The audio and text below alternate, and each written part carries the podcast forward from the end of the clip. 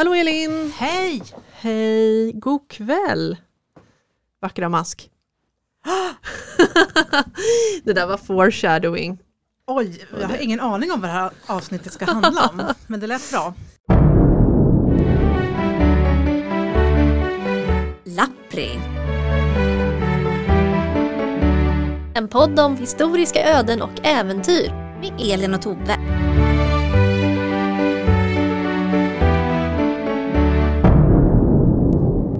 Bäven despoter, bäven att trotsa, människors rätt och folkens makt. Snart skall den hämnande friheten krossa edra palatsers rövade prakt. Blodiga skuggor av hämnden ledde, hotade stiga ur graven sköt. Blottade det sår er handen beredde, kräva det blod er grymhet göt. Det tycker jag var väldigt tänkvärt. Ja, det var en dryckesvisare där från typ 1790-ish. Och vad handlar den om? Ja, idag så är det dags för ett dubbelavsnitt av Lappri. Och eh, vi kommer komma in på true crime igen. Vi har varit där lite grann, några gånger. Lockerudskogen var väl det närmaste vi har kommit true crime, tror jag. Guntlak. Guntlak, det var ju true crime för oss från andra sidan. Ja. Eh, vi ska nämligen prata om ett av den svenska historiens mest kända mord. Palmemordet. Nej, Elin, in, inte Palme. Okej. Inte Palme. Okej. Vi ska prata om Gustav III. Och vad vi ska göra också, det är att vi ska avslöja mördaren. Oj! I det, här, det här är lite av mitt eh, specialintresse. Jag är väldigt nördig på mordet av Gustav III. Så jag har fått begränsa mig väldigt mycket när jag skulle frambringa det här, eh, de här avsnitten kan jag säga. Och vi har ingen tid att förlora så att jag föreslår att vi hoppar rakt in. Jag följer efter dig. Då hoppar vi. Vi har kommit rakt in och vi har vridit tillbaka klockan till 1790-talets Sverige. Det här är ett hårt samhälle där det alltid duggregnar eller snöar. Oj. Det är i alla fall min bild av den här perioden. Och marsvinen springer fria på gatorna. Ja, det är farligt för alla alltså. Och eh, Sverige, den här perioden, är ett land med cirka 2,4 miljoner invånare. Och eh, slänger man in Finland där också, den finska befolkningen, så får man lägga på ungefär 700 000 personer. Ja, ja, ja. Det är ju inte eh, ett stort Nej, rike. det är inget stort rike och det är ett av de fattigaste länderna i Europa också under den här tiden. På landets tron sitter en kung som heter Gustav III. Och eh, spoilers nu, men det är alltså han som kommer att bli mördad. Okej, ja, så nu kan ju folk sluta lyssna. Nej, vi skulle ju berätta vad mördaren var också. Så, Ja, ja, fortsätt, fortsätt lyssna. Ja, men fortsätt men lyssna. han, han kommer bli mördad. Okej. Mm. Och Gustav III är 46 år gammal år 1792. Han är alltså född 1746 och han har varit kung sedan 1771, så i runda slängar 21 år har han suttit på tronen. Är det mycket i det här sammanhanget? Det är ganska mycket. Hans pappa satt väl ungefär lika länge Ja. och eh, hans son kommer sitta ungefär lika länge som det också. Eh, så det är väl en ganska ja, medel, medellång regentperiod kan man Mm. väl säga. Gustav III är för eftervärlden kanske mest känd som, Teaterkungen, ja, tjusarkungen, yes, han, Han- som blev skjuten. ja det är han. Han eh, älskar teater, kultur, opera, fina kläder, ceremonier, litteratur, party. Men någonting som han också är, som man inte pratar om så mycket idag, det är att han är en extremt slipad politiker. Han är mycket intelligent och i sin samtid så var han väldigt kontroversiell. Alltså superkontroversiell. Mer än Palme. Oh ja, mycket mer än Palme. Och Gustav III han kom till makten som 25-åring 1771. Och då hade Sverige haft en period, 50 år lång period, som vi brukar kalla för frihetstiden. Och eh, där gick det där igen att vi kan inte göra ett avsnitt av Lappi utan att Tove säger frihetstiden. Nej. Ja, men det var alltså en period där landet styrdes av riksdag och regering och kungens makt under frihetstiden var extremt begränsad kan vi säga direkt. Och det här, det tyckte Gustav III var jättetråkigt. Så 1772, bara ett år efter hans trontillträde, Då gör han vad han kallar för sin revolution. Och revolution menar han med att man drar tillbaka och återgår till någonting. Han tar hjälp av militären och utför en statskupp för att ta tillbaka makten till kungamakten helt Mm. enkelt. I runda slängar, grovt förklarat så gör han det. Man har fortfarande en riksdag i Sverige efter den här perioden. Men under frihetstiden så har den liksom samlats med jämna mellanrum, typ 3 till 5 år sådär. Eh, och under den här perioden då blir det liksom när kungen känner att han behöver kalla en riksdag. När han vill ha mer pengar helt enkelt, för det är de som beslutar om beskattning och annat. När man, inte, när man kan bestämma så mycket som möjligt själv, ja då försöker man ju undvika att kalla riksdagar också. Och Gustav III har en dröm. Och den här drömmen det är att han ska vara vad man under tiden, under den här perioden kallar för en upplyst despot. Och det är alltså en envåldshärskare som har all makt i sin lilla hand. Men det är lugnt för att kungen är upplyst och därför går allting bra. Ja, ja, ingen behöver ju frukta någonting eftersom han förstår ju bäst. Ja, och är jättesmart och vet allt Ja. och är proffs. Ja, så, nej att, men det kan jag köpa. ja, så han tycker det här. Och vi ska inte gå in superdetaljerat på det här. Men man kan säga ganska förenklat att Gustav III gör sig mer och mer enväldig under sin regeringstid. Och det gör också att han i växande grad blir mer och mer kontroversiell. Speciellt bland en grupp i samhället som tidigare har haft väldigt mycket makt. Och det är alltså den svenska adeln. Adeln det är ju ett av, det, är det främsta av rikets fyra stånd. Och det är den grupp som också har fått stå tillbaka mest för Gustav IIIs politik. Och det är också den gruppen som hade mest makt i samhället under frihetstiden kan vi väl säga. Och det här är en pytteliten grupp i samhället. Vi pratar alltså om 0,5 procent ungefär av landets befolkning till typ 9000 personer. 9500 kanske, så det är Mm. inte en stor grupp. Eh, men det är en traditionellt väldigt mäktig grupp. Och de vill ju inte mista sin makt. Nej, nej, nej, det vill man inte. Inte när man har det, när man har det bra. Säg till så här att det blir inte bättre än att kungen som gör en väldigt konstig PR-move år 1788, för han bestämmer sig att starta krig mot Ryssland. För citat, "Krynar- krigarkonungar voro ju alltid populära. Mm. Ja. ja, ja. Skaffa en bättre PR-byrå. Ja, och det här kriget kan vi konstatera i efterhand att det var hyfsat olagligt och eh, för kungen hade inte rätt att starta krig bara hur som helst. Och vi vann väl inte särskilt mycket om ens något. Vi vann in, ingenting, inget land alls. Men eh, 20 000 liv har gått till spillo i det här kriget. Svensk, På den svenska sidan. Svensk-finska ska vi väl säga.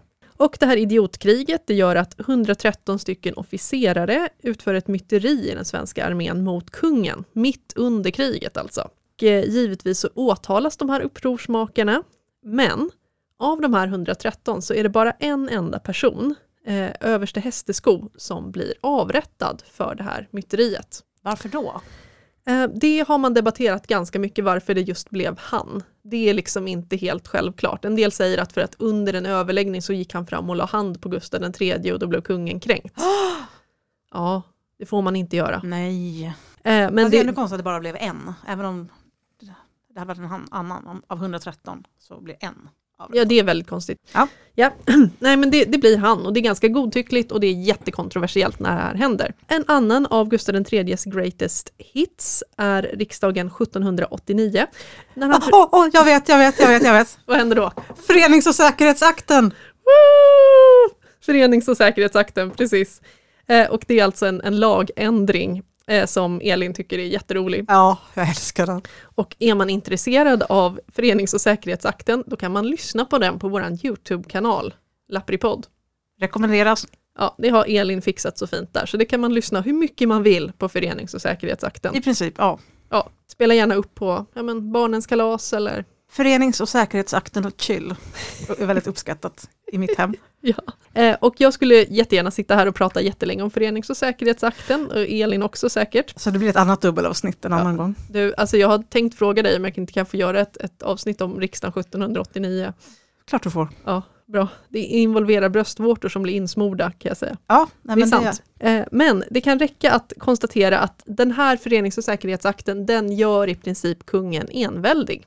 nu är han level 100 kung. Level 100 kung och adeln har ju fått stå tillbaka väldigt mycket. Och vi kan säga att kungen löste det här eh, eftersom att adeln var väldigt, väldigt kritisk till den här eh, lagen genom att helt enkelt fängsla oppositionen under riksdagen. Och Ja. det är smart, för då är det ju ingen som röstar emot den. Nej, men det är väl eh, perfekt diktatortaktik. Ja, så det är i princip en statskupp igen han har gjort. Ja. Men det är så här också att kungen har ju faktiskt de andra stånden på sin sida. Och speciellt alltså folket, bönderna och folk i stan, gesäller, arbetare, hantverkare. De gillar ju honom. För de gillar inte adelsmännen. Nej. Och adelshatet det ligger och kokar i Sverige på den här tiden. I hela Europa. Ja, i hela Europa. Och kungen, han har ju varit väldigt skicklig på att få fram en stämning där de stora massorna i landet ser det som att det är kungen mot all, och dem och mot adeln. Mm. Liksom. Eh, det är som att kungen skyddar folket från den här korrupta adeln. Som alltså är 0,5 procent av befolkningen. Det borde inte vara något problem att kväsa dem, kan Nej. man tycka. Nej, och de eh, har ju hel, givetvis en helt annan bild av det här kan vi väl säga direkt. Kan väl också säga under den här tiden så finns det starka politiska strömningar som inte är i kungens favör. På andra sidan Atlanten så blir, bryter en revolution ut i USA år 1776 där de amerikanska kolonierna bryter sig fria från Storbritannien. Och detta förstås under tal om friheten. Och på närmare håll så har vi en ganska dramatisk utveckling i kungens favoritland, Frankrike, där den franska revolutionen bryter ut bara några månader efter kaosriksdagen 1789. Hmm. Ja, och det franska kungaparet fängslas i Paris under parollen frihet, jämlikhet och broderskap. Ja, just det. Ja. Och Gustav III han är direkt äcklad av den franska revolutionen. Och det här är ju någonting som han tycker är så äckligt och otäckt och han kallar de här revolutionsmakarna för Europas orangutanger. Burn. Där fick de. Ja. Och det här får ju förstås inte svenska medborgare läsa någonting om, eh, för det är så hemskt och de kan ju bli inspirerade. Ja. Ja, så att kungen förbjuder all import av alla tidskrifter från Frankrike. Till och med modetidningar. Ja, Äh. allt sånt, du får inte läsa det. Däremot så kan man läsa tyska tidningar och de rapporterar ju om det här. Okej, ja, ja. Ja, så Men det blir lite försenade nyheter då Ja, kanske. lifehack. Ja. Eh, och under frihetstiden i Sverige så har man ju haft tryckfrihet, men under Gustav III får man absolut inte ha tryckfrihet. Så det här var ju en liten omväg, men så här är läget i landet år, i början av 1790-talet. Det är liksom scenen vi står på. Mm. Folket gillar kungen, men adeln gillar inte kungen. Precis, Och folket gillar inte adeln. precis. Och det, Adeln gillar adel. ja, de gillar varandra. Och eh, det kokar i landet. Oppositionella adelsmän, som är en stor grupp av adeln, de undviker ju kungen. De går ju inte på hans fester, de samlas inte vid hovet och de fjäskar inte för honom. Däremot så samlas de gärna hemma hos varandra. Och en av de mer kända oppositionella personerna i Stockholm under den här tiden är general Karl Fredrik Peklin. Mm. Och Peklin är en adelsman, han är friherre så han är högadlig till och med. Och han är 72 år gammal 1792. Och Peklin, han är en riktigt slug politiker. Han har en lång politisk och militär karriär bakom sig. Han är opolitlig i det att han alltid hoppar mellan olika politiska allianser. Han har varit, varit, varit både mössa och hatt under frihetstiden. Han bryr sig inte så mycket. Men han har alltid varit i stenhård opposition mot kungamakten. Han gillar inte kungamakt alls. Nej. Och 1772, då försökte Peklin faktiskt starta ett inbördeskrig mot kungen i samband med revolutionen. Oj, Ja, hur gick det då? det gick inte så jättebra. Han utgick från Småland där han har ett gods. Han lyckades inte stoppa kungens revolution, men han lyckades bränna alla papper. Så eh, det var väldigt svårt att döma honom för det här. Och eh, det gjorde att eh, Peklin fick inte något strängare straff för det här än några månaders fängelse. Hmm. När man försöker starta ett inbördeskrig. Liksom. Ja, mm. Och hos Peklin samlas mycket folk och man pratar politik långt in på små timmarna. fy fan vad tråkigt. Och Peklin han sitter där och han längtar tillbaka till den gamla goda frihetstiden. Ja, Det var tider det, det var bättre förr säger han. okej boomer. Ja. Men han har betydligt, alltså det, det, alla är inte som han, han har samlat betydligt mycket mer radikala personer än så. Där också. Eh, ett exempel på en radikal person, det är den unge greven Adolf, tilltalsnamn är Adolf Ludvig Ribbing. Mm. Han är född 1765, så var han 28, 27-28 år ungefär. Eh, Ribbing beskrivs som lång och vacker. Stämmer det i, i din, Äh, uh, din åsikt? jag är tycker- vacker? Jag tycker inte han är snygg. Nej. Burn. Jag, jag sa det, men jag tycker inte Ribbing är så snygg. Eh, som han själv tror att han är. Och Ribbing, han har spenderat rätt mycket tid i Frankrike. Så han är väldigt välbekant med de här strömningarna. Nu citerar jag från ett av hans riksdagstal från 1789 så ska du få höra just hur radikal han faktiskt är. Om någonsin vårt öde blev så olyckligt att våld gick för rätt, att styrkan eller makten alena gav lag, då är jag färdig när det påfordrats att frimodigt räcka halsen åt bilan. Men intill sista andedräkten, så länge en varm blodsdroppe livar i detta hjärta, då ämnar jag yrka på rättvisans och lagens helgd, på svenska medborgares frihet. Okej, så det låter som det faktiskt var lite roligare riksdagsdebatter på den här tiden. Det var mycket roligare riksdagsdebatter. Det var mycket så här, jag ska, jag ska dö för friheten. Han borde lagt det där på vers så hade det blivit ännu finare. Ja. Ribbing är också radikal i det att han tycker att i Frankrike, där har de gjort något som är väldigt coolt. Där har de avskaffat alla adelsprivilegium och allt adelskap helt. Han tycker att man ska hålla jämnt stånd med sitt århundrade. Mhm. Han tycker att, men hallå vi lever på 1700-talet, varför ska vi hålla på att vara adel? Vadå, så han ville avskaffa sig själv? Typ. Han, ja, han vill avskaffa sina egna privilegium, så Ja. han är liksom en, nej men han, är- han är en sån som går på kanske eh, olika lite mer obskyra första maj-demonstrationer och sen åker han hem till sin jättevilla i Täby eller någonting och eh, bråkar med sin mamma om att han vill ha en ny gamingdator. Ja, men jag fattar, jag fattar. Fattar. Ja. Ja. Men Ribbing har också ett privat misslyckande som han skyller på kungen. För 1788, då friade han till sin stora kärlek, en ung tjej som hette Charlotta de Geer. Men hennes hand gick istället till en snubbe som heter Hans Henrik von Essen, som bara råkar vara en nära vän till kungen. Mm. Yes, bittert. Kärleksdrama i det här i alla fall. Hon kanske inte heller tyckte Ribbing var vacker. Nej men hon verkar tydligen vara kär i honom. Okej. Så att, och sen så tror jag att hon dog snart efter att hon hade gift sig med von Essen, kanske i samband med en förlossning, jag vet inte. Okej, Så det var kungen som spelade Sims med sina uh, hovfolk igen. Ja, Så Du ska gifta dig med den, så. Mm. Precis, now kiss. Hon var ju arvtagerska till en väldigt stor förmögenhet, du vet. Ja, det gör... eh, Det gör. Ja. det gör på Lövsta. Ja. Mm. Så Ribbing, eh, han hänger hos Peklin. Nu är han riktigt arg på hem, kungen. han har hittat hem där. Han vill avskaffa sig själv och kungen. Ja, och de är väldigt många som hänger hos Peklin ska jag säga. Men jag har liksom valt att eh, eh, lägga, att, att eh, fokusera på några av de här revolutionära. Ja, men det är jag bara tacksam för. Ja, för att annars blir det väldigt många gubbar. Precis. Men Ribbing, han har också en kompis som han brukar hänga med. Och den här kompisen heter Claes Fredrik Horn. Claes är tilltalsnamnet. Och han är också en greve, greve Horn. Född 63, så han är några år äldre än Ribbing. Mm. Och eh, han äger en stor gård i Solna utanför Stockholm som heter Huvudsta. Och eh, den finns kvar, men det är alltså inte det huset som är liksom, ligger bredvid 4H-gården idag för er som bor i Huvudsta, utan hans hus är liksom nermonterat och flyttat en bit därifrån upp i en liten skogsdunge. Jag tror att det är någon förskola där nu. Ja, men det, det är hans, eh, hans gård. Mm. Eh, och sen ligger det i Huvudsta. Och Ribbing och Horn, då, de har känt varandra i många år, de är kompisar. Och eh, vi kan tänka oss att Ribbing är lite machomannen med hetsigt humör, så är Horn hans eh, känsliga konstnärskompis. Ja, de kompletterar varandra så fint. Ja. Horn spelar fiol, han tecknar och han skriver poesi. ja. Och hans pappa var en superstor supporter till Gustav IIIs revolution 1772. Eh, och han var ett så stort fan av Gustav III då att han ville byta ut familjens släktnamn till Gustavs vän. ja men, alltså det är ju pinsamt. Ja, Men det gick inte igenom. Nej, nej. Nej. Alltså inte ens kungen. Han bara, eh, eh, nej. Han bara, nej, creepy.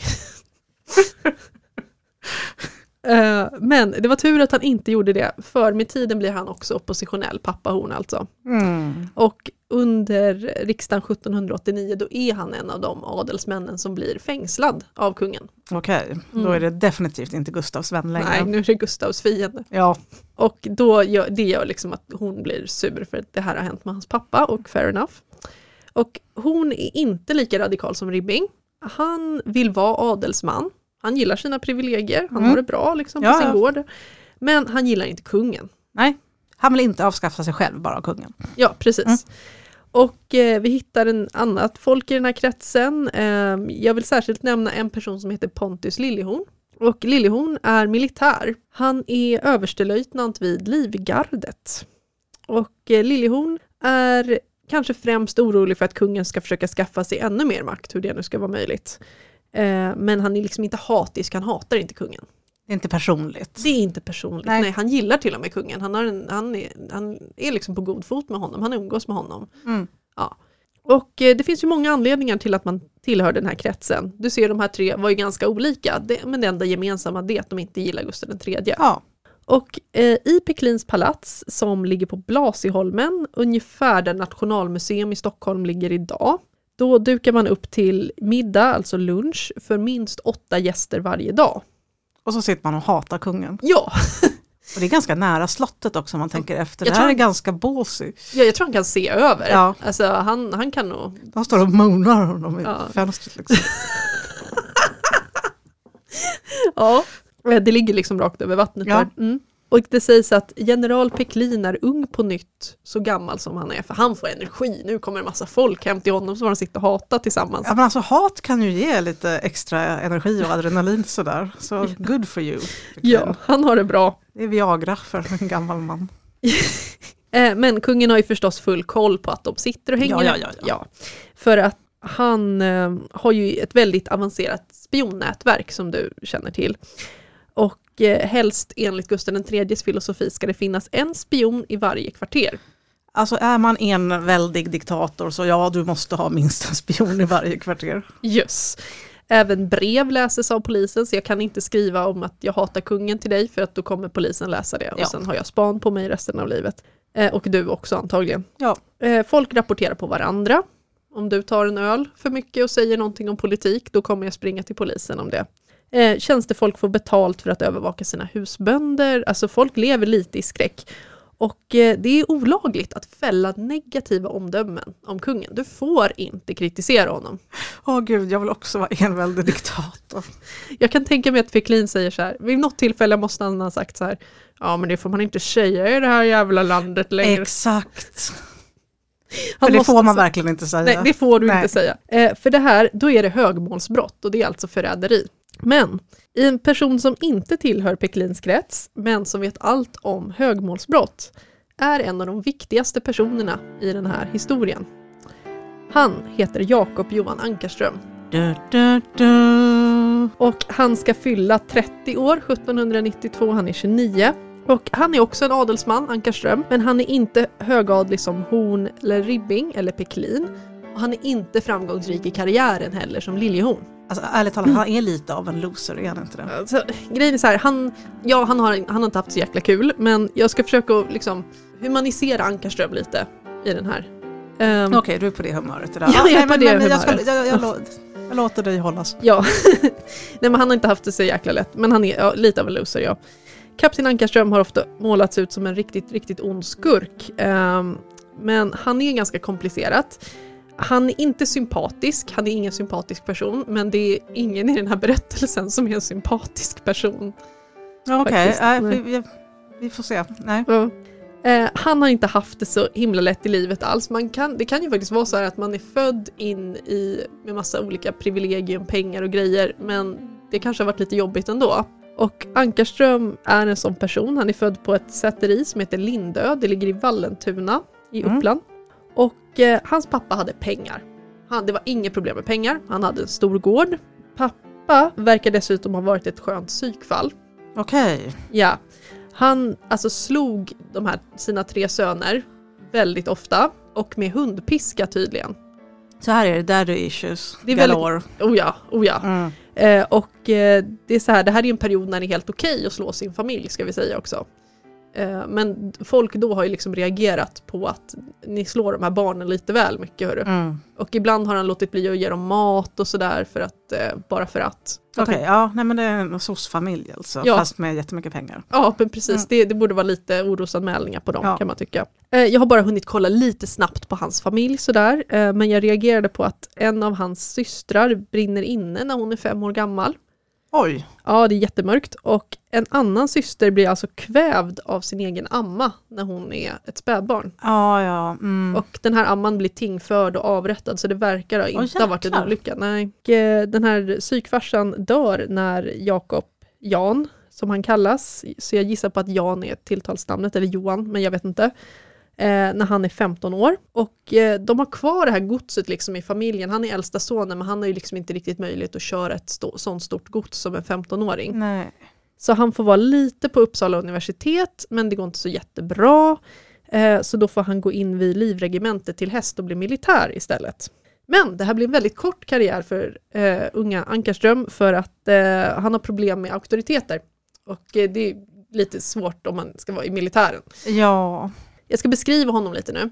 Det finns ett epitet som alla som kände honom i princip unisont säger. Kan du gissa vad det är?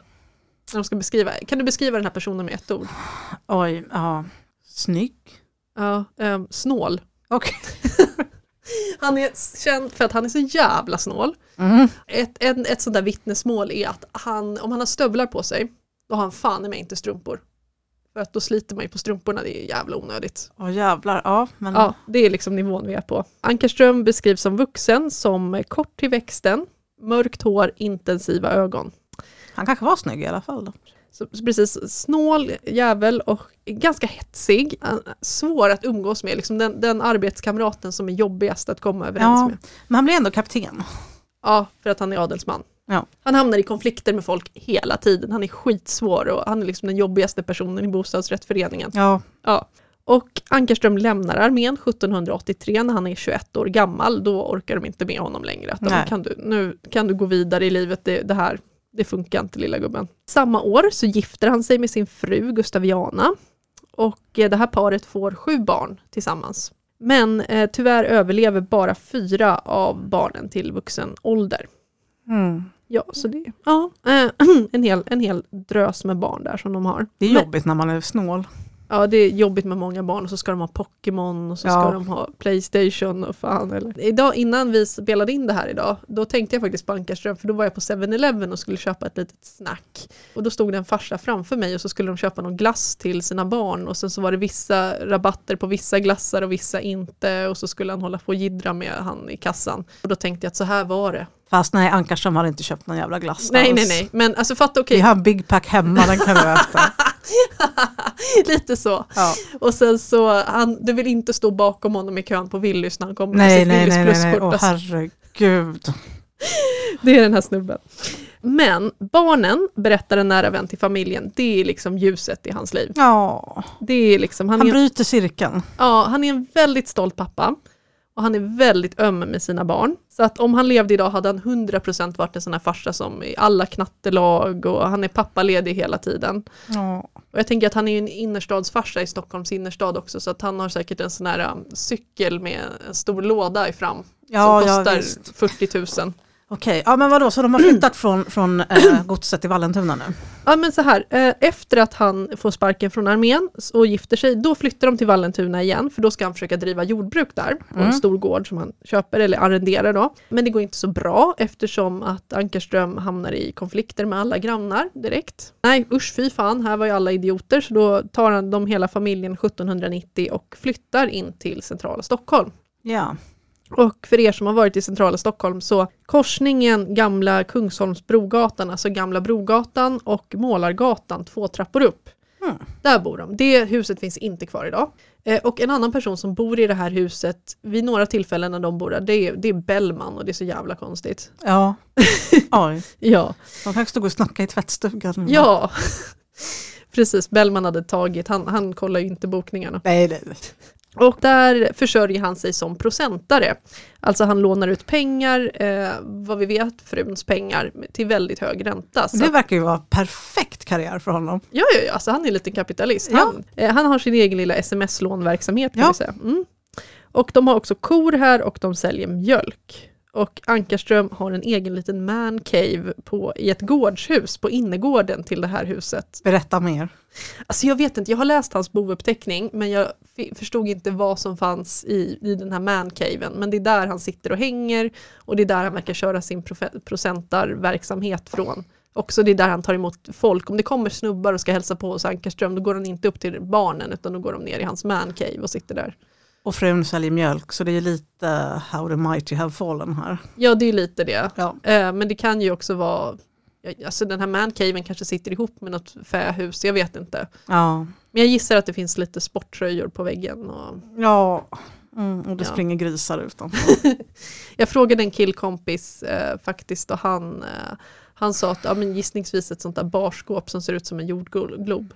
Ja, eller kanske en sån här barvagn i mässing med spegel. Oh. Ja, Ja, men det har, han, mm. det har han säkert. Det är där han hänger alltså. Sen är det så här att i augusti 1790 då ska Ankarström och hans fru åka till Gotland på en liten resa med en kompis till honom. En som- Gotlandsresa, Ja, en- Stockholmsveckan. Ja, men det är bara det här att det här är precis mitt under det brinnande kriget i Östersjön. Okej, Ja, men det, då, då passar man på att göra en liten, liten Gotlandsresa.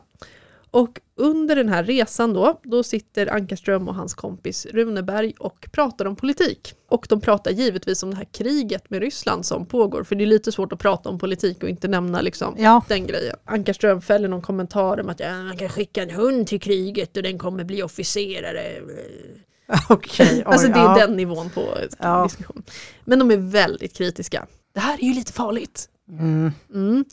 För det här är en diskussion som man kan ha i Ankarströms mancave i Stockholm. Ja, Men sitter du på ett gästgivargård med den gotländska allmogen och svamlar om det här. inte smart. Nej, det är jättedumt. De tror att han är någon rysk agent. Ja. Ja. Eh, så, så att de blir ju angivna och plötsligt har den här trevliga lilla Gotlandsresan blivit ett polisärende i väldigt lång Ja, Det är process. ju inte, det är kanske första gången men inte sista. Nej. Det första, då hör de liksom, ja så kommer han få åka fram och tillbaka mellan Stockholm och Gotland flera gånger, vi behöver inte gå in på det. Men det första han gör när de kommer hem, han och frun då från eh, kanske en liten arrestering och sådär, på hösten 1790, det är att han går och tittar på avrättningen av överste Hästeskog, Okej, som också alltså är, som är dömd av, till döden av kungen. Han tittar på den avrättningen, det är en halshuggning. Och när han står där, det uppger han själv att det, det är då han bestämmer sig för att jävlar ska jag döda kungen. Alltså. Okej. Och eh, under våren 1791 så sitter han inlåst på Gotland i flera månader för att han var liksom, satt och snackade skit om kungen på en Mm. krog. Så att så stränga är de här lagarna. Ja, När han sitter där, då får han också tydligen ett besked att eh, den här kompisen han hänger med, Runeberg, mm. han har en relation med Ankarströms fru. oj. Ja. Och han vill att, hon, han försöker få henne att skilja sig och gifta om sig med honom. Hmm. Så han är alltså åtalad för hög, högmålsbrott, förräderi, eh, han har kritiserat kungen och eh, hans eh, fru vill lämna honom för hans kompis och eh, ja, allt är bara jobbigt. Ja, Och eh, det sägs ibland att men, han blev friad för det här högmålsbrottet. Och han blev faktiskt inte friad utan Gustav III gick in personligen och sa att domen är vilande. Och det betyder inte att man är friad, det betyder att den hänger över en. Så gör du, går du mot grö, röd gubbe så kan det Mm. komma och slå ner på dig när som helst. är det lite som villkorligt eller? Ja, eller bara att den, vi, vi har inte uttalat oss än men när som helst kan det här smälla Okej, till. ja. Mm. Lite psykologisk tortyr. Ja, och så kommer han hem från Gotland och precis då så dör hans yngsta son, lille August Futje, som är 1,5 år gammal. Nej men August Futje. Ja, stack, åh, lilla pojken. Men Ankarström är faktiskt inte osams med alla grannar. För i hans hus så bor två av en man vi nämnde förut, Claes Horn. Hans svägerskor bor där. Mhm. Ja. Och de hänger med Ankarströms familj, de umgås. Ja, Ehm, får de komma in i mancaven trots att de är Fru, kvinnor? jag vet inte, de kanske får komma upp och sitta i Ja. någon salong eller något de har. Och Claes Horn, han har ju lite svårt att hålla i plånboken. Så då är det ju väldigt bra om man känner en schysst procentare Mm. som Ankarström. Och han och Ankarström de utvecklar någon slags vänskapsrelation i mancaven. Kan Ja. vi väl säga. Claes Horn får höra om, vad, om det här som har hänt på Gotland, att han har den här domen som hänger över sig. Och han blir ju intresserad av det här. Och eh, nu ska jag citera från Ankarströms erkännande, som delvis är underbart för att eh, eh, han skriver som min mormor pratar Okej. På liksom Upplandsdialekt. Så han gör så här, "Ja, det är olyckligt att man inte kan slippa konungen. Det är inte värt att tänka på, svartes mig. Ty ankor göres intet. Det vore underligt. Jag gjort, bara tillfälle kan fås. Ja men det där har man ju hört. Jag gjort. Jag gjort, Mm. jag gjort, Ja. jag gjort. Så de sitter där i mancaven och bara, ja, Ja. jag ska döda. För att det är väl liksom ganska alla vet ju att det här kommer inte, den politiska situationen i Sverige kommer inte ändras förrän Gustav III dör. Det är så det är. Han är riktigt radikaliserad nu alltså. Ja, ja, han är skit. Men han måste, han måste ju gått längre tillbaka än bara hans arrestering och sådär kan man tycka. Eller blir han så jäkla kränkt? Jag, jag tror fan att man kan bli så jäkla Ja. kränkt av den Ja. här upplevelsen. Ja. Så Ankarström sitter och snackar med Horn om att jag ska gjort, jag ska gjort. Och eh, Horn fattar, hon är ju inte den smartaste kniven kommer vi upptäcka här, men han fattar ju att det här kan ju vara bra kanske att veta. Så i januari 1792 så blir Ankarström bjuden på middag hemma hos Horn på hans stora gård i Huvudsta. Nice. Ja, och där har han också bjudit in Ribbing. Och nu citerar jag lite till här från Ankarströms berättelse. Utan att bliva av med Gustav III hjälps intet.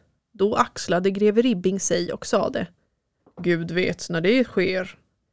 Om tillfälle gavs så gjorde jag det, sa jag. Du må tro att det är en baddare, sa hon och pekade på mig. Okej, så de här grevarna de, de smickrar honom lite och Ja. De kallar, ja du får hänga med oss. Greve Ribbing skrattade med föraktlig min, men sa det intet. Hon verkar ju fjäska lite för honom. Ja. Kanske. Men Ribbing, ja, vad är det här för snubbe liksom? Och han har skrivit ut sin egen berättelse som en roman, and I love it. Jag är här för det liksom. Mm. Ljudbok. Ljudbok. Vi säger alltid att vi ska göra ljudböcker men vi gör aldrig dem. Kort efter det här så förstår de ju att aha, men Ankarström är ju allvarlig. Den här snubben är så pass radikal att han faktiskt kan tänka sig att utföra ett mord. Då går Ribbing och meddelar det här till Peklin Ja, som sitter där och hatar och är hög på sitt hat. ja. Och Peklin, han vet vem Ankarström är. Men de har inte pratat på flera år. Och det här, kom ihåg den svenska adeln är en pytteliten grupp så det är inte konstigt att Peklin vet vem Ankarström är. Nej. Nej. Han har träffat han någon gång men de har aldrig diskuterat någon sån här grej att men ska vi döda en kung tillsammans? Nej. Nej. Men då har vi alltså Ankarström, Horn och Ribbing som tillsammans försöker hitta på någon liten, liten mordplan. Eh, och det är väl främst Ankarström och Horn, då, Humle och Dumle som börjar prata. Och en idé är, tänker de att man kanske inte behöver mörda honom. Det kanske räcker med att kidnappa kungen, genomföra en statskupp och sen släppa honom. Okej, ja. Ja. Eh, och, ja, ja. Och då har Ankarström och Horn som plan att de ska försöka kidnappa kungen från hans lilla lustpaviljong Haga, som också ligger i Solna, norr om Stockholm. De åker faktiskt dit för att smyga runt och kika hur det ser ut. Reka lite. Ja, men nej, alltså det är skitmycket soldater där. Det, det är inte lätt att kidnappa den där gubben. Nej. Nej. Och då börjar man istället tänka, ja men då får man väl ta och döda han då. Ja, Ja, ja vad fan ska man göra? Och eh, ja, kanske när han är på operan, för där är han ju hela tiden. Då. Och då tänker Ankarström, ja, jag tänker så här, ja, men om man har logen som är närmast den kungliga logen, då kan man luta sig in och döda honom. Hmm. Mm, nej, nej, nej, säger grevarna. Det är bara utländska ministrar som har de logerna, det, där får inte du vara. Nej, okej, säger Ankarström. Men man kan försöka döda kungen när han ska gå från sin loge eh, och till sitt privata rum på operan, för det har han förstås ett privatrum. Så jag tänker om man hade ett armborst kunde man väl sitta liksom lite längre bort i salongen. Få med in. ja, Eh, ja nej. Jag bara slänger fram idéer. ja, bara bolla lite, hörni Ja. killar. Ja. Så det är en plan. Man kan försöka döda honom när han ska gå, bara transportera sig på operan. Mm. Sen kommer de här killarna på att, ja fast om man gör det på en maskerad så är ju alla utklädda. Jävlar! Så jävla smarta de är. Ja. Nu jävla händer det. Då går vi alltså in i ett nytt skede av det här. Istället för att det sitter små grupper och hatar lite överallt, så blir det en mer komplett sammansvärjning. Ja, nej men det är Ja. bra. Peklin lägger plattan i mattan. Nu jävlar, nu, det här kanske kan funka. Han förstår att de här två killarna, de har ordnat en mördare. Men, tänker Peklin, det räcker inte med att bara döda kungen. För vad ska det tjäna till att bara döda honom? Nej, för man måste döda honom, men man måste också ha en fet jävla plan som man ska sätta i rörelse. En äkta statskupp. Så, vill höra Peklins plan? Ja, ja. Ja, Peklins plan är följande. Man ska döda kungen och sen måste man ha hjälp av militären för att arrestera alla potentiella hot. Och då börjar vi med hertig Karl, alltså Gustav IIIs bror, Mm. mm, för han är farlig. Eh, vi ska också gå på Gustav Maurits Armfelt, Gustav IIIs bästa kompis. Ja, Ja. Eh, som också är personen som gifter sig i ett avsnitt vi gjorde som kallas för Fire Festival. exakt. Det är han. Och sen måste man också arrestera ett gäng kungatrogna militärer för de är farliga. Mm. Och till det här har Peklin, nu har han tänkt va, då ska man använda sig av Livgardet. För då kommer Pontus Liljehorn som han känner in i bilden. Ja. Yes. För han är överstelöjtnant vid Livgardet. Så han ska gripa chefen och ta kontrollen. Då. räknar man att några till förband ska sluta upp som kanske är kritiska till kungen. Så har man tur så kan Peklin få tag på 2500 soldater. Och då har man på den kungatrogna sida 3000 soldater. Så det är jämnt. Mm. Men de har också gått och tagit reda på var nycklarna till arméns ammunitionsförråd finns. Och får man tag på det, då kommer de ha världens övertag. Och efter detta så ska Horns pappa, som är indragen i det här nu, eh, han ska ta sig till drottning Sofia Magdalena och meddela henne att kungen är död. Och eftersom kronprinsen bara är 12 år gammal så ska man tillsätta en förmyndarregering för kronprinsen och genast ska man kalla till en riksdag. Så att det är liksom en militärkupp Ja. som eh, Peklin har hittat på här. Han håller fler och fler av de här middagarna och är igång. Och det här, det här är superviktigt för den här konspirationen. Det är att man sitter liksom inte vid ett middagsbord och diskuterar så här, och du ska göra det och du ska göra det. Eh, Okej, vi säger så här, vi, vi ska leka en lek Elin. Mm. Säg att du är inblandad i en militärkupp där ni ska mörda en monark och eh, göra, ja, ta över landet. Ja. ja. Och ni brukar alltid samlas hemma hos en äldre herre som är väldigt erfaren och som har undvikit att bli avrättad för uppror minst en gång förut. Ja, nej men det, det skulle jag vara med på. Ja, och han är väldigt rutinerad och han är en välkänd skurk. Ja. Ja. Skulle, Bättre och bättre. Ja.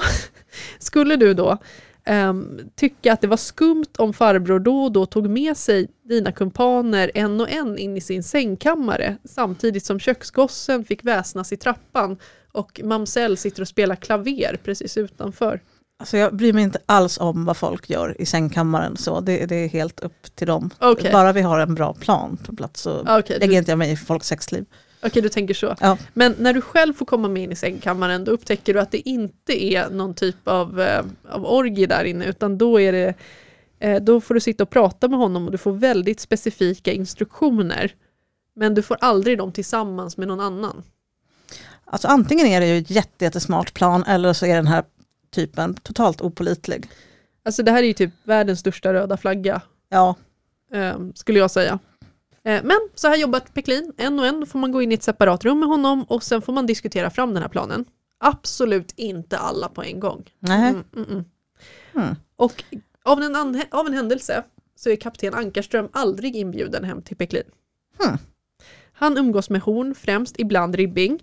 Och det är liksom de två som ska valla honom, Ja, kan man säga. Det är så här också, Ankarström har inga bra pistoler. Han är en gammal militär, men han har fan inga schyssta pistoler alltså. Men han kan få låna ett par av Horn. Och det är ett par riktigt schyssta pistoler som hon kan låna ut. Det är ett par Vålbergare, kallas den här pistolmodellen mm. efter pistolsmeden då, som har gjort dem. ja. Så Vålberg har gjort dem, det är ett par Vålbergare, dyra som stryk som greve Horn har. Så de funderade aldrig på armborst. Nej, det är pistol från Okej, början. ja.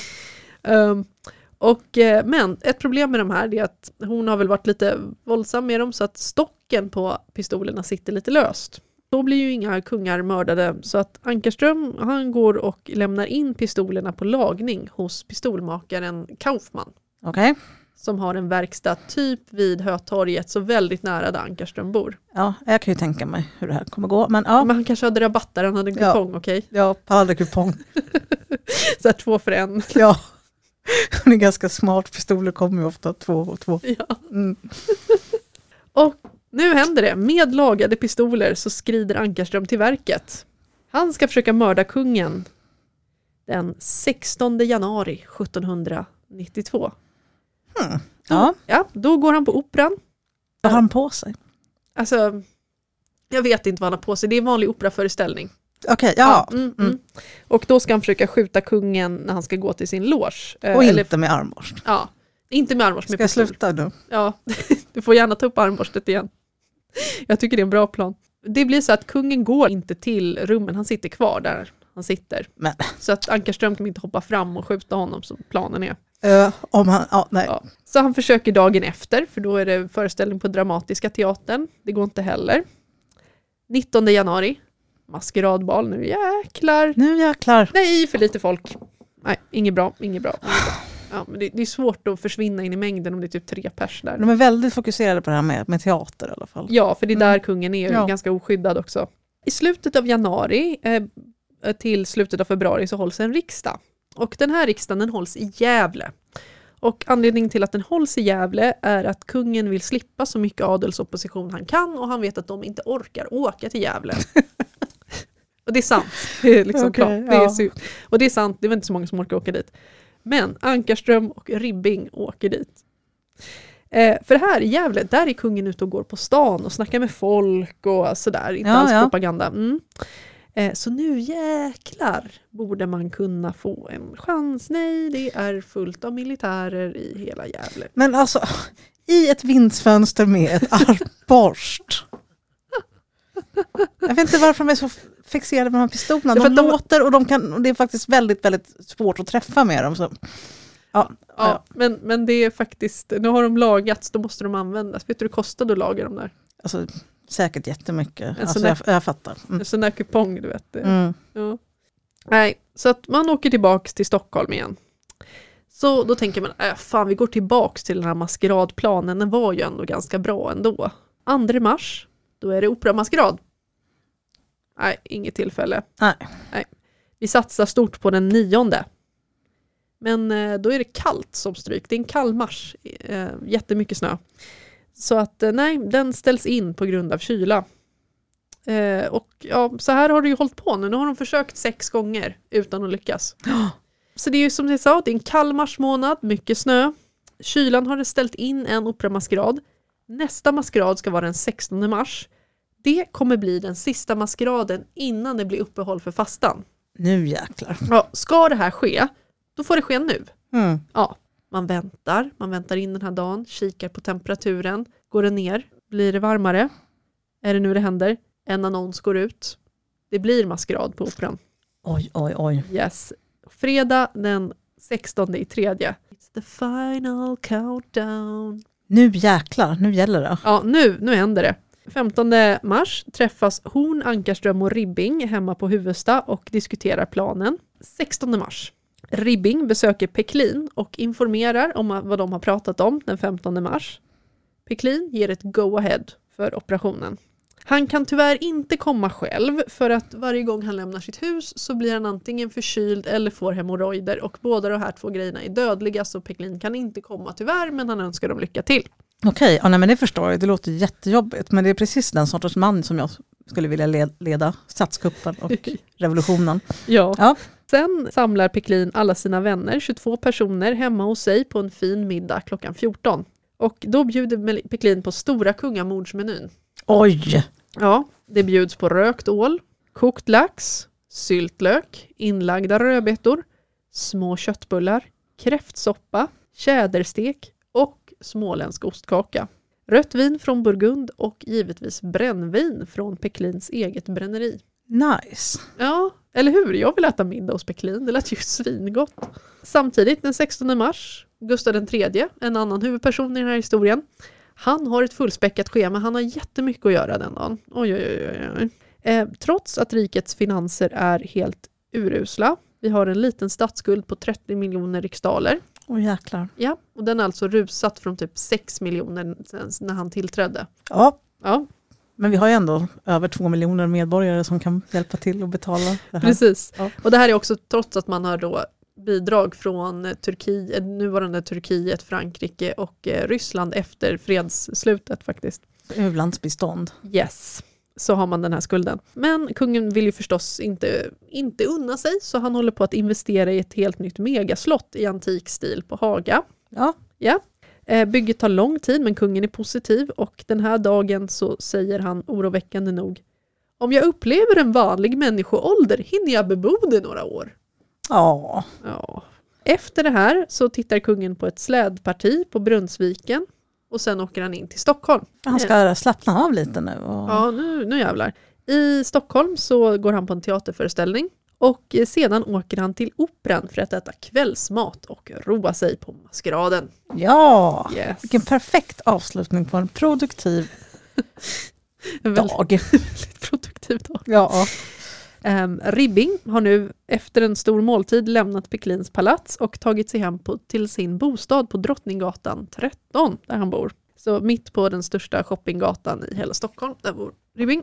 Där möter han upp Horn och Ankarström och eh, han förklarar att Peklin har gett go-ahead för det här. Och eh, han demonstrerar för de andra att så här ska vi vara klädda nu ikväll. Mm. Och det här är liksom konspiratör level 500. Åh, I love it. Svarta dominokappor, så svarta slängkappor, vit mask och stövlar. Det är liksom, det är inte så här du är clown och Nej. jag är björn, utan det är svarta kappor. ja. Ja. Alltså, ja, det här är inget trams. Efter det här så skiljs man åt. Kapten Ankarström berättar själv vad han gjorde den här kvällen. Klockan sex filade jag hulling på en stor slaktarkniv samt vässade honom och svärtade skaftet. Klockan tio kom greve Horn till mig med en sabel, lämnade den där och gick. Då gick jag till byrån och laddade pistolerna samt lackade svart taft på den tillagade kniven vilken jag köpt vid Riddarhustorget i en knivbod 10-12 dagar förut. Okej, ja, men Ja, tack för Bra informationen. koll. Men, det var ju rabatt. ja, han förde ju säkert bok på precis allting Ja, han han, köpte. han vet det. Ja, Greve Horn kom åter och vi klädde oss. Gick halv tolv till maskeraden. ganska sent Ja, den här festen. men de börjar sent. De börjar sent. Ja, men de här killarna, de orkar. De orkar. Party all night long. Yes. Men han går ju till byrån va och så måste han ju ladda pistolerna. Och eh, de här två pistolerna laddas med svart krut, eh, en liten förladdning av gråpapper som håller fast krutet. Mm. Han lägger i fem små hagel. Han lägger i sex krokiga tapetnubb, säkert sedan de tapetserade om senast hemma. Eh, Man två- sparar allt, även de som blev lite trasiga. Ja, det, det kan användas till det här till Ja. exempel. Ja, du ser du, nu kom de till Ja. användning. Och två blykulor. Han har också med sig två knivar som han har berättat där om att han har filat hulling på dem. Så att om han måste gå hand in hand combat med kungen Mm. så är han redo för det också. Horn har under tiden varit på en liten musikstund och spelat fiol. Ja, Ja, men nu kommer han tillbaka och då går han och Ankarström till Operahuset. Och nu tänker jag mig att det är liksom som i första Avengers, så här, lite episk musik. Fast det är liksom en mörk marskväll i snöslaskigt Stockholm. Nere vid Norrbro så finns en byggarbetsplats och där gömmer de sina sablar och hon har ett par pistoler som han gömmer där också. För det kan ju vara så att de kommer ut från den här maskeraden och då är det full revolution. ja, då kan man behöva ett par Ja. sablar och ett par pistoler. Ja, det, då, pff, det Mm. kanske armborst, men det har de inte. Nej, de har ju inte det. Och sen går de på maskeraden. Fan vad roligt om bara, äh, det är fullt tyvärr killar. Men de har köpt biljetter innan. Ja. ja. Jag tror hon fick faktiskt göra det. Ja. För på den här tiden kan, då kan man gå på kungens maskeradbal, eh, bara man har köpt en sån här biljett. Mm. Och uppenbarligen nej, det är ingen ID-koll när du går in och det är ingen muddring heller. Nej, Det är bara att gå in. Så, nu har de en plan. Och nu är den här planen, förutom Peklin har ju den stora planen. Men team mördare, de har också en, en liten intern plan. mm. Och det är så här, gå in på maskeraden, steg ett. Där kommer de genast känna igen sina medkonspiratörer eftersom att de är klädda likadant. Och de är ganska många, det kommer vara 16 stycken ungefär. Steg två, omringa kungen. Steg tre, Ankarström skjuter kungen. Steg fyra, kungen faller död ner. Steg fem, man ska skrika elden är lös. Steg sex, panik utbryter. Steg sju, fly ut och försvinn i folkmassan. Och sen kommer Liljehorn med militären och tar över hela stan. Men hur vet han när det har hänt? Och han står och Ja, men grejen är ser. Liljeholm har ett kontor på ett hus som heter Kastenhov som ligger liksom, det ligger ungefär där Medelhavsmuseet Ja. ligger idag, så det, ligger, det har liksom utsikt över operan. Mm. Så där kommer han få ett tecken, han kommer ju se när folk springer ut Ja, och då kommer han göra det. Men eftersom att vi pratar om Liljehorn så kan vi ju konstatera att Liljehorn har ju den tyngsta positionen den här kvällen, förutom Ankarström. Det är de två det hänger på. ja. De här två killarna får inte sjabbla.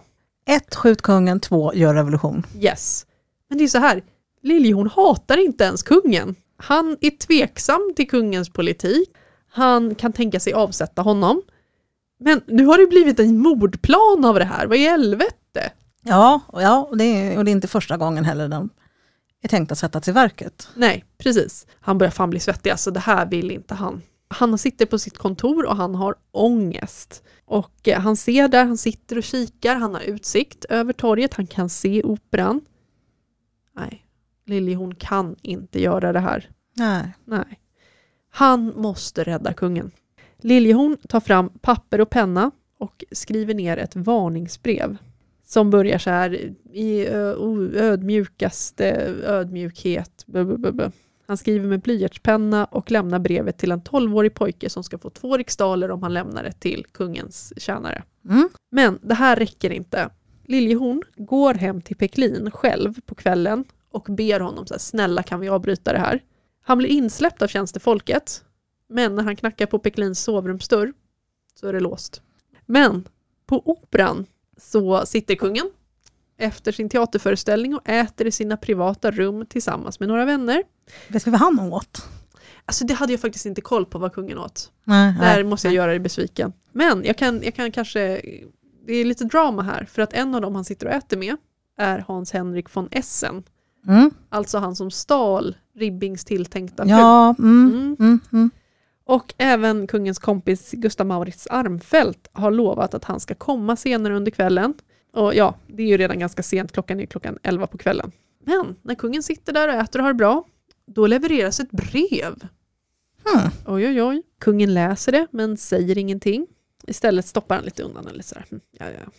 Efter måltiden så visar kungen brevet för von Essen, som läser det här då där det står Hej, det, det kommer att vara en kupp mot ditt liv, du kommer bli dödad, gå inte på maskeraden, står det i princip i det här brevet. Eh, Men det är inte undertecknat, det står inte Liljehorn, Nej, utan det är bara en anonym. ja, Ja. för han är inte helt dum i huvudet. Nej, han visar ju det här för von Essen då och säger ja men titta vad jag fick nu.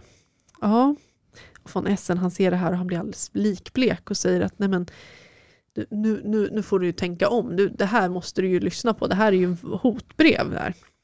Det kan man lugnt säga. Ja. Ja, gå inte på den här maskeraden. Men kungen tittar på von Essen och säger skola dig då få tro att jag är rädd. ja. Machoman. Lite machoman, lite toxic så, men också han, hade väldigt, han fick väldigt mycket hotbrev. Mycket hotbrev, mycket hatbrev. Ja, alltså en, Haters gonna hate. ja, enligt Gustav Maurits Armfelt så hade Gustav III en hel låda, en hel byrålåda med bara jag ska döda dig brev. Så att han kanske är lite, Ja, nej men nej, man blir väl bla- blasé till slut. ja, han bara, ja ja, okej säger von Essen, men kan du inte i alla fall ha ett harnesk under? Så att om man försöker komma åt dig. Ja, Nej, det vill han inte ha. Han ska ha sin maskeradkostym. Är du dum i huvudet? ingen skottsäker väst. Nej, inga skottsäkra västar. Och då tänker man så här, ja men det är ju maskerad. Så inte kungen i, i dräkt och inte han maskerad? Jo, han är maskerad, men han har klätt ut sig till sig själv. Okej. Åh gud, ultranarcissist. Ja. han vill ju vara kungen på maskerad också. Ja, ja, ja. Han har svart slängkappa och en vit mask, men sen har han liksom bröstet helt bart så man ser ju alla hans olika ordnar och Serafimerstjärnan och sådär. Så att, eh, citat, han var så igenkännlig som om han varit omaskerad. ja. Ja, Nej, men han ville att alla skulle veta här, nu kommer här är jag. Ja, här Annars är... skulle inte folk hålla på och niga och buga och ja. åbäka sig. ja, det är väl inget kul om man inte är så. Nej. Sen är det så här, sen ska jag visa att von Essen bara är en tönt som är larvig. Kungen går och ställer sig för han har liksom ett litet fönster i sina rum som blickar ner över opera, Mm. över dansgolvet där. Och han går och ställer sig där, som en levande måltavla, Ja, mm, i ungefär en kvart. Och inget händer. Nej. Nej, inget händer. Så han vänder sig om till von Essen och säger ja, nu hade ju varit tillfälle att skjuta. Kom med, maskeraden synes glad och trevlig. ja. Ja, de, han vill Nu dansar vi. Ja, nu ska vi gå på fest för fan. Så kungen tar von Essen under armen och de går ner på festen. Och klockan är ungefär 20 i 12. Mm. Så det är ungefär 10 minuter efter att eh, Ankarström och Horn kom dit. Och när han kommer ut i lokalen, då står konspiratörerna i ett hörn och liksom viskar sådär, hur ska de göra och överlägger. Alla är klädda likadant så det ser inte ett dugg konstigt eller Nej, att det är märkligt 15 ut. snubbar i ett hörn med svarta Ja, slängkappor. mm. Nej, nej, nej, nej. Och alla andra är typ harlekiner och Ja, äh, fåglar, jag vet inte vad ja de är. typ katt kanske, jag Ja. vet inte. Nå- någonting. Ja. Furry. Sexig sjuksköterska. Men här kommer faktiskt en grej. För en, en annan vän till kungen, han hade lite bråttom ner för att han hade en tjej som var på den här maskeraden som han ville träffa. Mm. Och när kungen går förbi dem så säger kungen till den här tjejen då att den vackra masken må den här vara den här kavaljeren Huld. Och jag tror att det här är, för man pratar ju ofta om att de sa God afton vackra mask Ja, innan de sköt honom. Ja. Men Jag tror att det kommer härifrån att kungen hade ja, sagt till den här tjejen då att ja, du som är så söt, han hade så bråttom från mig för att han skulle springa till dig minsann. ja. Sådär. Fast det är ju bättre i den andra versionen. Det är lite tuffare. Ja, Mm. Men jag tror att det är därifrån det kommer. Ja. Kungen och hans uppvaktning och sen precis som du berättade om den goda smaken så går, är är man tre personer så går den viktigaste i mitten. ja. Ja, de gör så. Kungen går i mitten, en kavaljer på var sida och sen så går de ner och sen så går de ett varv runt i salen. Men det brukar jag också göra när jag kommer till en ny fest eller klubb eller någonting. Man måste ju kolla, kolla in. Ja. Kolla in, även om det är på samma krog som du går på minst en gång i veckan. Ja. Man vet precis vart allting ligger. ja, men det kan ju vara nya folk. Ja. De går tillsammans alla tre. Kungen kommer upp mot den första kulissen på maskeradgolvet. Då blir det väldigt trångt kring honom. Flera män med svarta slängkappor tränger sig fram och tränger sig på honom. Oj, Några av dem ställer sig i vägen och blockerar kungens väg. Han är instängd, han kan inte gå förbi. och de vill inte ha selfies eller autografer. Nej. I trängseln bakom Gustav III är kapten Ankarström. Det är nu det ska ske. Det är nu han ska få sin hämnd. Så han tar fram den ena pistolen som han har fått eh, låna av Claes Horn ur byxfickan. Hans kumpaner, de trycker på. Ankarström osäkrar pistolen och närmar sig precis bakom kungens rygg. Musiken spelar, folk dansar, skrattar, roar sig. Kapten Ankarströms hjärta bultar fortare än någonsin. Han är svettig, håller säkert andan, trängseln är stor. Han lyfter pistolen med darrande händer, lägger fingret på avtryckaren, placerar pipan rakt mot kungens rygg och trycker av. Ni har lyssnat på Lappri, en podd om historiska öden och äventyr. Vi som har gjort podden heter Elin och Tove. Ni kan följa oss på Instagram på lappripodd, besöka oss på lappripodd.se och om vi hade väldigt fel kan ni mejla oss på lappripodd@gmail.com.